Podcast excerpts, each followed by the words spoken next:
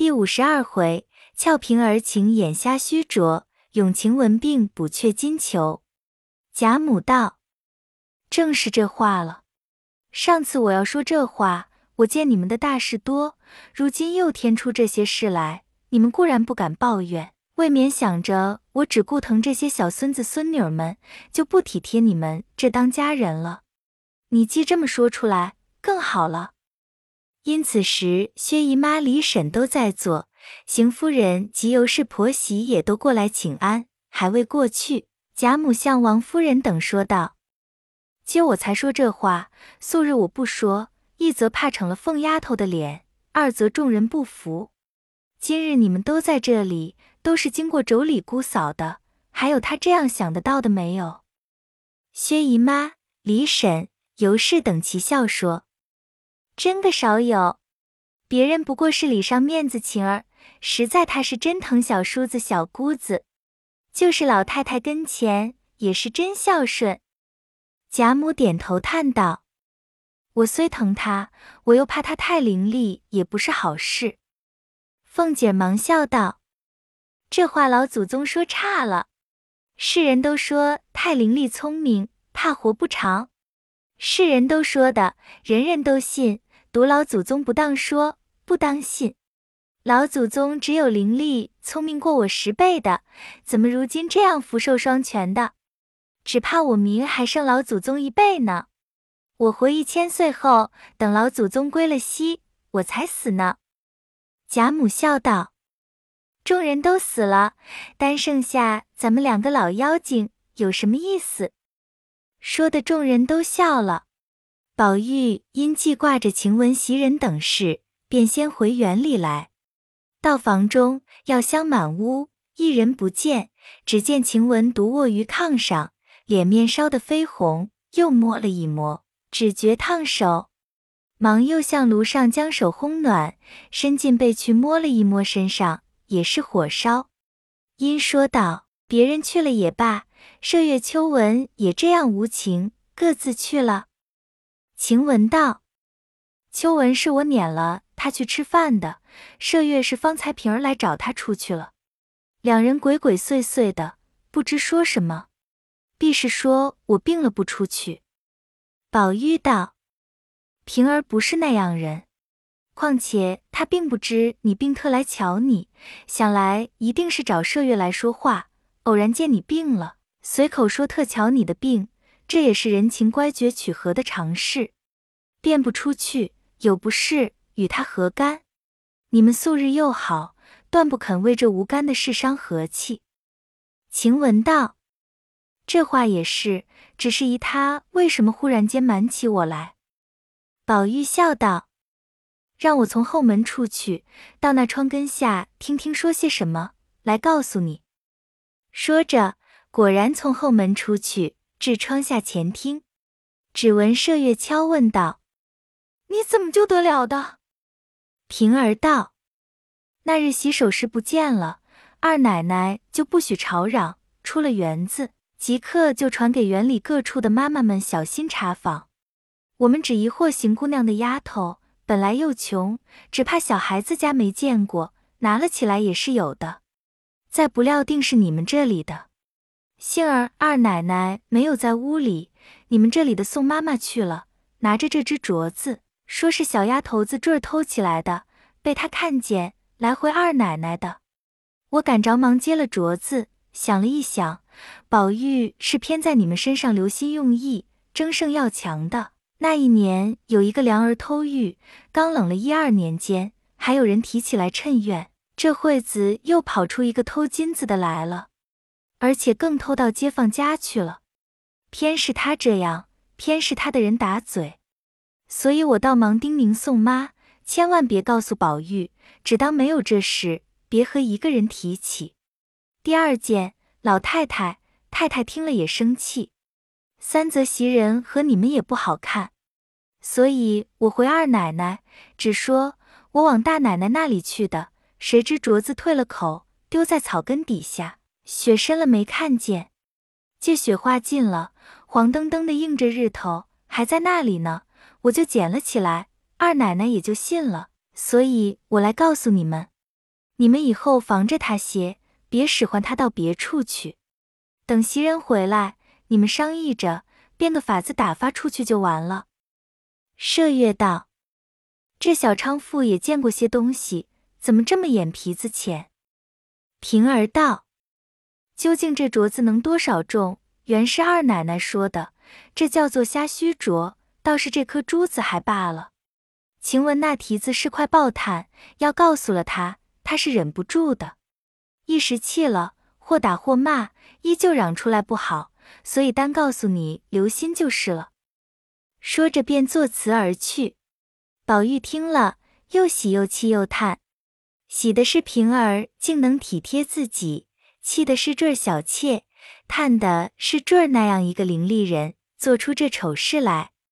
因而回至房中，把平儿之话一长一短告诉了晴雯，又说：“他说你是个要强的，如今病着，听了这话越发要添病，等好了再告诉你。”晴雯听了，果然气得蛾眉倒蹙，凤眼圆睁。及时就叫坠儿，宝玉忙劝道：“你这一喊出来，岂不辜负了平儿待你我之心了？不如领他这个情，过后打发他就完了。”晴雯道：“虽如此说，只是这口气如何忍的？”宝玉道：“这有什么气的？你只养病就是了。”晴雯服了药，至晚间又服二合，夜间虽有些汗。还未见效，仍是发烧、头疼、鼻塞声重。次日，王太医又来诊视，令加减汤剂。虽然烧减了烧，仍是头疼。宝玉便命麝月取鼻烟来，给他嗅些痛打几个嚏喷，就通了关窍。麝月果真去取了一个金镶双扣金星玻璃的一个扁盒来，递与宝玉。宝玉便接翻和扇。里面有西洋发廊的黄发赤身女子，两肋又有肉翅，里面盛着些真正汪恰洋烟。晴雯只顾看画，宝玉道：“秀些，走了气就不好了。”晴雯听说，忙用指甲挑了些绣入鼻中，不怎样，便又多多挑了些绣入。忽觉鼻中一股酸辣透入囟门，接连打了五六个涕喷。眼泪鼻涕登时齐流，晴雯忙收了盒子，笑道：“了不得，好爽快！拿纸来。”早有小丫头子递过一沓子细纸，晴雯便一张一张的拿来擤鼻子。宝玉笑问：“如何？”晴雯笑道：“果觉通快些，只是太阳还疼。”宝玉笑道。月性尽用西洋药治一治，只怕就好了。说着，便命麝月和二奶奶要去，就说我说了，姐姐那里常有那西洋贴头疼的膏子药，叫做衣服哪，找寻一点儿。麝月答应了，去了半日，果拿了半截来，便去找了一块红缎子角，绞了两块直顶大的圆式，将那药烤糊了，用簪挺摊上。晴雯自拿着一面把镜贴在两太阳上，麝月笑道：“病得蓬头鬼一样，如今贴了这个，倒俏皮了。二奶奶贴惯了，倒不大显。”说毕，又向宝玉道：“二奶奶说了，明日是舅老爷生日，太太说了叫你去呢。你穿什么衣裳？今晚上好打点齐备了，省得明早起费手。”宝玉道：“什么顺手就是什么罢了，一年闹生日也闹不清。”说着，便起身出房，往惜春房中去看画。刚到院门外边，忽见宝琴的小丫鬟明小罗者从那边过去，宝玉忙赶上问：“那去？”小罗笑道：“我们二位姑娘都在林姑娘房里呢，我如今也往那里去。”宝玉听了，转步也便同他往潇湘馆来。不但宝钗姊妹在此，且连邢岫烟也在那里。四人围坐在熏笼上叙家常。紫鹃倒坐在暖阁里，临窗做针纸。一见他来，都笑说：“又来了一个，可没了你的坐处了。”宝玉笑道：“好一幅东归极艳图，可惜我迟来了一步。横竖这屋子比个屋子暖，这椅子坐着并不冷。”说着，便坐在黛玉常坐的搭着灰鼠椅搭的一张椅上。因见暖阁之中有一玉石条盆，里面攒三聚五，栽着一盆单瓣水仙，点着宣石，便几口赞：“好花！这屋子越发暖，这花香的越清香。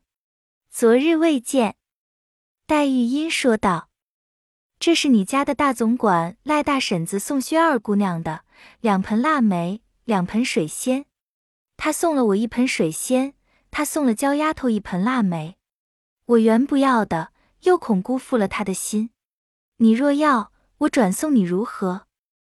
宝玉道：“我屋里却有两盆，只是不及这个。秦妹妹送你的，如何又转送人？这个断使不得。”黛玉道：“我一日要吊子不离火，我竟是要陪着呢，那里还搁得住花香来熏？越发弱了。”况且这屋子里一股药香，反把这花香搅坏了。不如你抬了去，这花也清净了，没杂味来搅它。宝玉笑道：“我屋里皆也有病人煎药呢，你怎么知道的？”黛玉笑道：“这话奇了，我原是无心的话，谁知你屋里的事？你不早来听说古迹，这惠子来了，自惊自怪的。”宝玉笑道。咱们名下一社又有了题目了，就咏水仙腊梅。黛玉听了，笑道：“爸爸，我再不敢作诗了，做一回罚一回，没得怪羞的。”说着，便两手握起脸来。宝玉笑道：“何苦来？又奚落我做什么？我还不怕骚呢，你倒握起脸来了。”宝钗阴笑道。下次我邀一社，四个诗题，四个词题，每人四首诗，四阙词。头一个诗题咏仙一仙的韵，五言律，要把一仙的韵都用尽了，一个不许剩。宝琴笑道：“这一说，可知是姐姐不是真心起社了？这分明难人。若论起来，也强扭得出来。不过颠来倒去，弄些易经上的话生甜。”究竟有何趣味？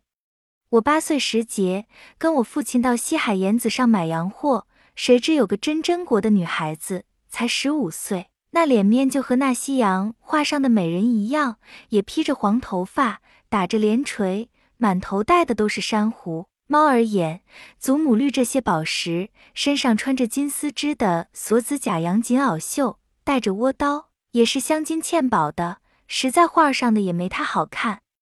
有人说他通中国的诗书，会讲五经，能作诗填词，因此我父亲央烦了一位通事官，烦他写了一张字，就写的是他作的诗。众人都称其道义。宝玉忙笑道：“好妹妹，你拿出来我瞧瞧。”宝琴笑道：“在南京收着呢，此时那里去取来？”宝玉听了，大失所望。便说没福的见这世面。黛玉笑拉宝琴道：“你别哄我们，我知道你这一来，你的这些东西未必放在家里，自然都是要带了来的。这惠子又扯谎说没带来，他们虽信，我是不信的。”宝琴便红了脸，低头微笑不语。宝钗笑道：“偏这个瓶儿惯说这些白话，把你就伶俐的。”黛玉道：“若带了来，就给我们见识见识也罢了。”宝钗笑道：“箱子笼子一大堆，还没理清，知道在那个里头呢。等过日收拾清了，找出来，大家再看就是了。”又向宝琴道：“你若记得，何不念念，我们听听？”宝琴方答道：“记得是首五言律。”外国的女子也就难为她了。宝钗道：“你且别念，等把鱼儿叫了来，也叫他听听。说着，便叫小罗来吩咐道：“你到我那里去，就说我们这里有一个外国美人来了，做的好诗，请你这诗疯子来瞧去，再把我们诗呆子也带来。”小罗笑着去了。半日，只听湘云笑问：“那一个外国美人来了？”一头说：“一头果和香菱来了。”众人笑道：“人未见形，先已闻声。”宝琴等忙让座，遂把方才的话重叙了一遍。湘云笑道：“快念来听听。”宝琴音念道：“昨夜朱楼梦，今宵水国吟。岛云争大海，蓝气接丛林。月本无筋骨，情缘自浅深。汉南春历历，焉得不关心？”众人听了，都道：“难为他，竟比我们中国人还强。”一语未了，只见麝月走来说：“太太打发人来告诉二爷，明一早往舅舅那里去，就说太太身上不大好，不得亲自来。”宝玉忙站起来答应道：“是。”因问宝钗、宝琴可去，宝钗道：“我们不去，昨单送了礼去了。”大家说了一回，方散。宝玉因让诸姊妹先行，自己落后。黛玉便又叫住他，问道：“袭人到底多早晚回来？”宝玉道：“自然等送了殡才来呢。”黛玉还有话说，又不曾出口，出了一回神，便说道：“你去罢。”宝玉也觉心里有许多话，只是口里不知要说什么，想了一想，也笑道：“明再说罢。”一面下了阶机，低头正欲迈步，复又忙回身问道：“如今的夜月发长了，你夜咳嗽几遍，醒几次？”黛玉道。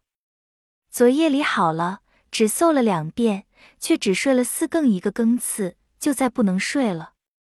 宝玉又笑道：“正是有句要紧的话，这会子才想起来。”一面说，一面便挨过身来，悄悄道：“我想宝姐姐送你的燕窝一语未了，只见赵姨娘走了进来，瞧黛玉，问：‘姑娘这两天好？’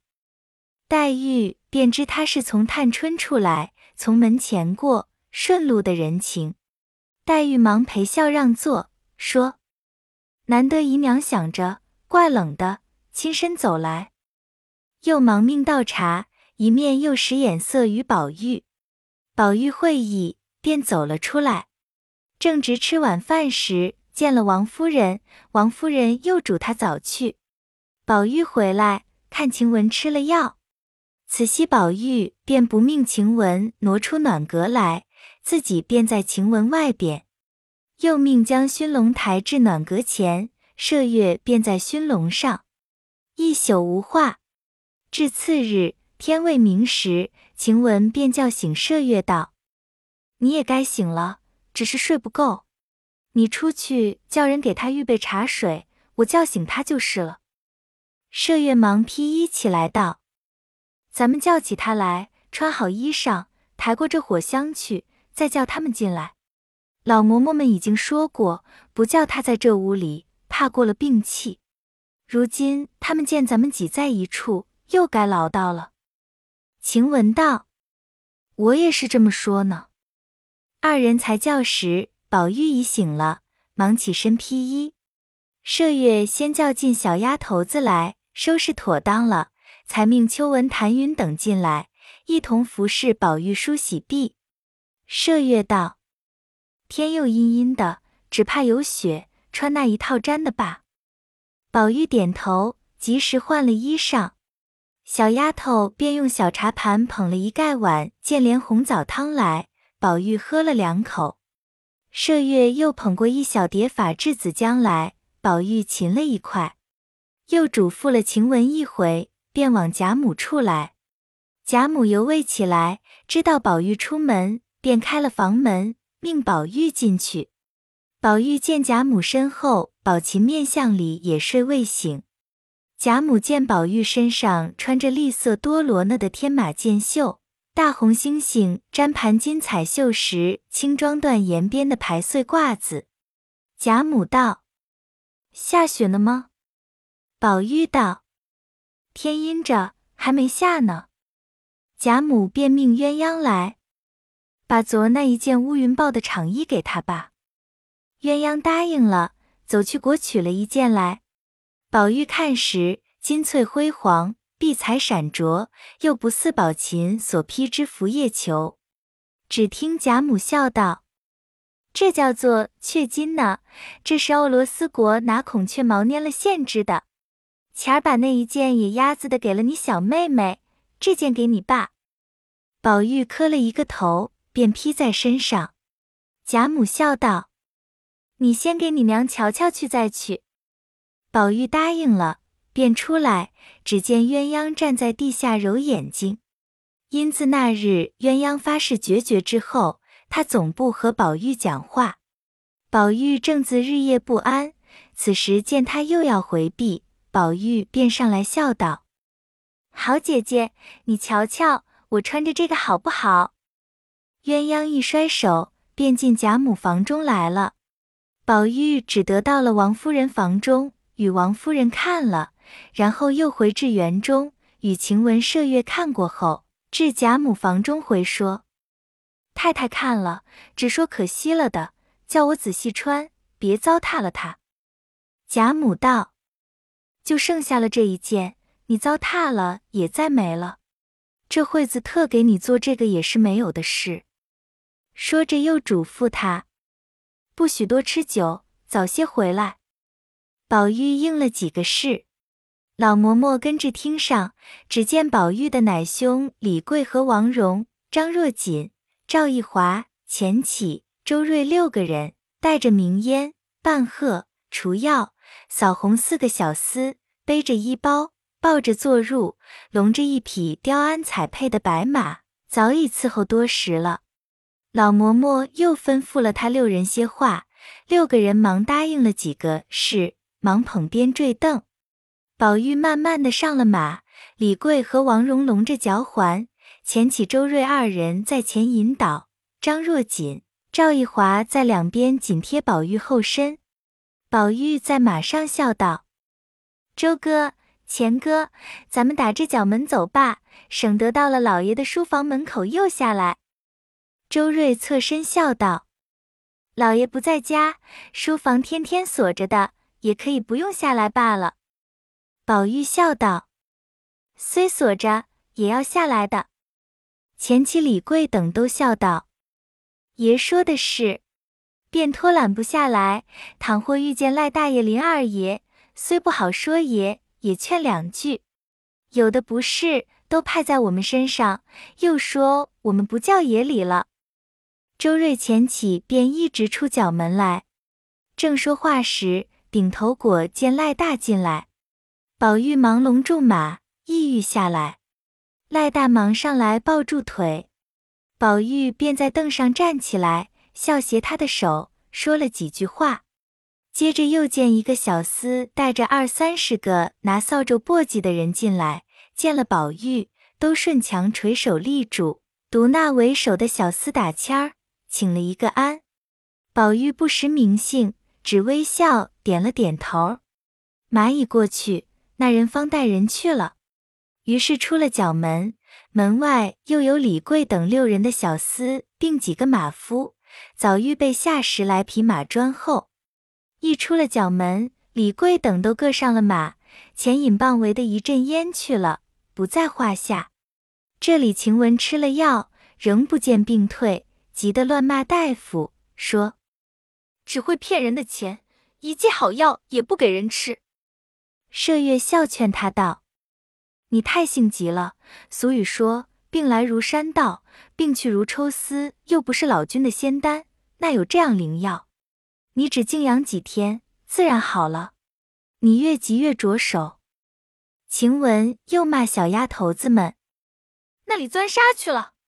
瞅我病了，都大胆子走了。你我好了。”一个一个的才揭你们的皮呢。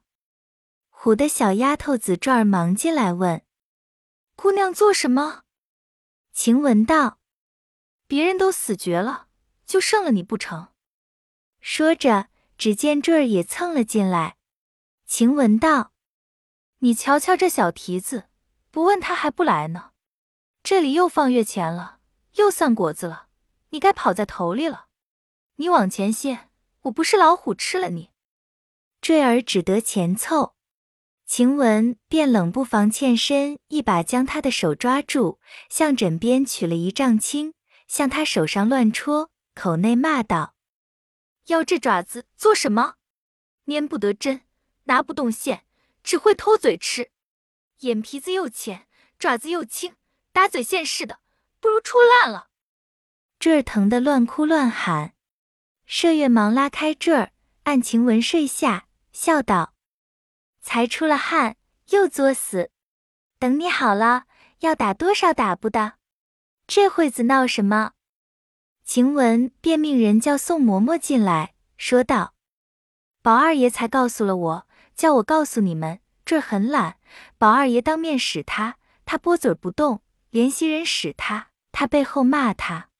就务必打发他出去，你宝二爷亲自回太太就是了。”宋嬷嬷听了。心下便知镯子事发，阴笑道：“虽如此说，也等花姑娘回来知道了，再打发她。”晴雯道：“宝二爷既千叮咛万嘱咐的，什么花姑娘、草姑娘，我们自然有道理。你只依我的话，快叫他家的人来领他出去。”麝月道：“这也罢了，早也去，晚也去，待了去早清净一日。”宋嬷嬷听了，只得出去唤了他母亲来，打点了他的东西，又来见晴雯等，说道：“姑娘们怎么了？你侄女儿不好，你们教导她怎么撵出去，也到底给我们留个脸。”晴雯道：“你这话只等宝玉来问他，与我们无干。”那媳妇冷笑道：“我有胆子问他去，他那一件事不是听姑娘们的调停。”他纵依了，姑娘们不依，也未必中用。比如方才说话，虽是背地里，姑娘就直叫他的名字，在姑娘们就使得，在我们就成了野人了。晴雯听说，一发急红了脸，说道：“我叫了他的名字了，你在老太太跟前告我去，说我撒野，也撵出我去。”麝月忙道：“嫂子。”你只管带了人出去，有话再说。这个地方岂有你叫喊讲理的？你见谁和我们讲过理？别说嫂子你，就是赖奶奶林大娘，也得担待我们三分。便是叫名字，从小直到如今，都是老太太吩咐过的，你们也知道的，恐怕难养活。巴巴的写了他的小名，各处贴着叫外人叫去，为的是好养活。连挑水挑粪花子都叫的。何况我们，连左林大娘叫了一声爷，老太太还说他呢。此事一件，二则我们这些人常回老太太的话去，可不叫这名字回话，难道也称爷？那一日不把宝玉两个字念二百遍，偏嫂子又来挑这个了。过一日嫂子闲了，在老太太、太太跟前听听我们当着面叫他就知道了。嫂子原也不得在老太太。太太跟前当些体统差事，成年界只在三门外头混，怪不得不知我们里头的规矩。这里不是嫂子久站的，再一会不用我们说话，就有人来问你了。有什么分正话，且带了他去。你林大娘叫他来找二爷说话。家里上千的人，你也跑来，我也跑来，我们认人问姓，还认不清呢。说着，便叫小丫头子。拿了擦地的布来擦地，那媳妇听了无言可对，亦不敢久立，赌气带了坠儿就走。宋妈妈忙道：“怪道你这嫂子不知规矩，你女儿在这屋里一场，临去时也给姑娘们磕个头，没有别的谢礼，下划线下划线下划线下划线便有谢礼，他们也不稀罕。下划线下划线下划线下划线，不过磕个头。”尽了心，怎么说走就走？这儿听了，只得翻身进来，给他两个磕了两个头，又找秋文等，他们也不睬他。那媳妇害声叹气，口不敢言，抱恨而去。晴雯方才又闪了风，着了气，反觉更不好了，翻腾至掌灯，刚安静了些，只见宝玉回来，进门就唉声跺脚。麝月忙问缘故，宝玉道：“接老太太喜喜欢欢的给了这个褂子，谁知不妨后金子上烧了一块，幸而天晚了，老太太、太太都不理论。”一面说，一面脱下来。麝月瞧时，果见有指顶大的烧眼，说：“这必定是手炉里的火蹦上了。这不值什么，赶着叫人悄悄的拿出去，叫个能干之补匠人之上就是了。”说着便用包袱包了，交与一个妈妈送出去，说：“赶天亮就有才好，千万别给老太太、太太知道。”婆子去了半日，仍旧拿回来，说。不但能干织补匠人，就连裁缝绣匠并做女工的问了，都不认得这是什么，都不敢揽。麝月道：“这怎么样呢？您不穿也罢了。”宝玉道：“您是正日子，老太太、太太说了，还叫穿这个去呢。偏头一日烧了，岂不扫兴？”晴雯听了半日，忍不住翻身说道。拿来我瞧瞧罢，没个福气穿就罢了。这会子又着急。宝玉笑道：“这话倒说的是。”说着，便递与晴雯，又移过灯来，细看了一会。晴雯道：“这是孔雀金线织的，如今咱们也拿孔雀金线，就像借线似的借密了，只怕还可混得过去。”麝月笑道。孔雀线现成的，但这里除了你，还有谁会借线？晴雯道：“说不得，我正命罢了。”宝玉忙道：“这如何使得？才好了些，如何做的活？”晴雯道：“不用你些些遮遮的，我自知道。”一面说，一面坐起来，挽了一挽头发，披了衣裳，只觉头重身轻。满眼金星乱蹦，时时撑不住。若不做，又怕宝玉着急，少不得恨命咬牙挨着。便命麝月只帮着拈线。晴雯先拿了一根比一比，笑道：“这虽不很像，若补上也不很显。”宝玉道：“这就很好，那里又找欧罗斯国的裁缝去。”晴雯先将里子拆开。用茶杯口大的一个竹工钉牢在背面，再将破口四边用金刀刮得散松松的，然后用针认了两条，分出经纬，一如界线之法。先借出弟子后，依本一之文来回织补，补两针，又看看，织补两针，又端详端详，无奈头晕眼黑，气喘神虚，补不上三五针，伏在枕上歇一会。宝玉在旁，一时又问：“吃些滚水不吃？”一时又命：“歇一歇。”一时又拿一件灰鼠斗篷替他披在背上，一时又命拿个拐枕与他靠着，急得晴雯央道：“小祖宗，你只管睡吧，再熬上半夜，你把眼睛抠老了，怎么出？”宝玉见他着急。只得胡乱睡下，仍睡不着。一时只听自鸣钟已敲了四下，刚刚补完，又用小牙刷慢慢的剔出绒毛来。麝月道：“这就很好，若不留心，再看不出的。”宝玉忙要了瞧瞧，说道：“真真一样了。”晴雯已嗽了几阵，好容易补完了，说了一声：“补虽补了。”到底不像，我也再不能了。哎呦了一声，便身不由主倒下。要知端的，且听下回分解。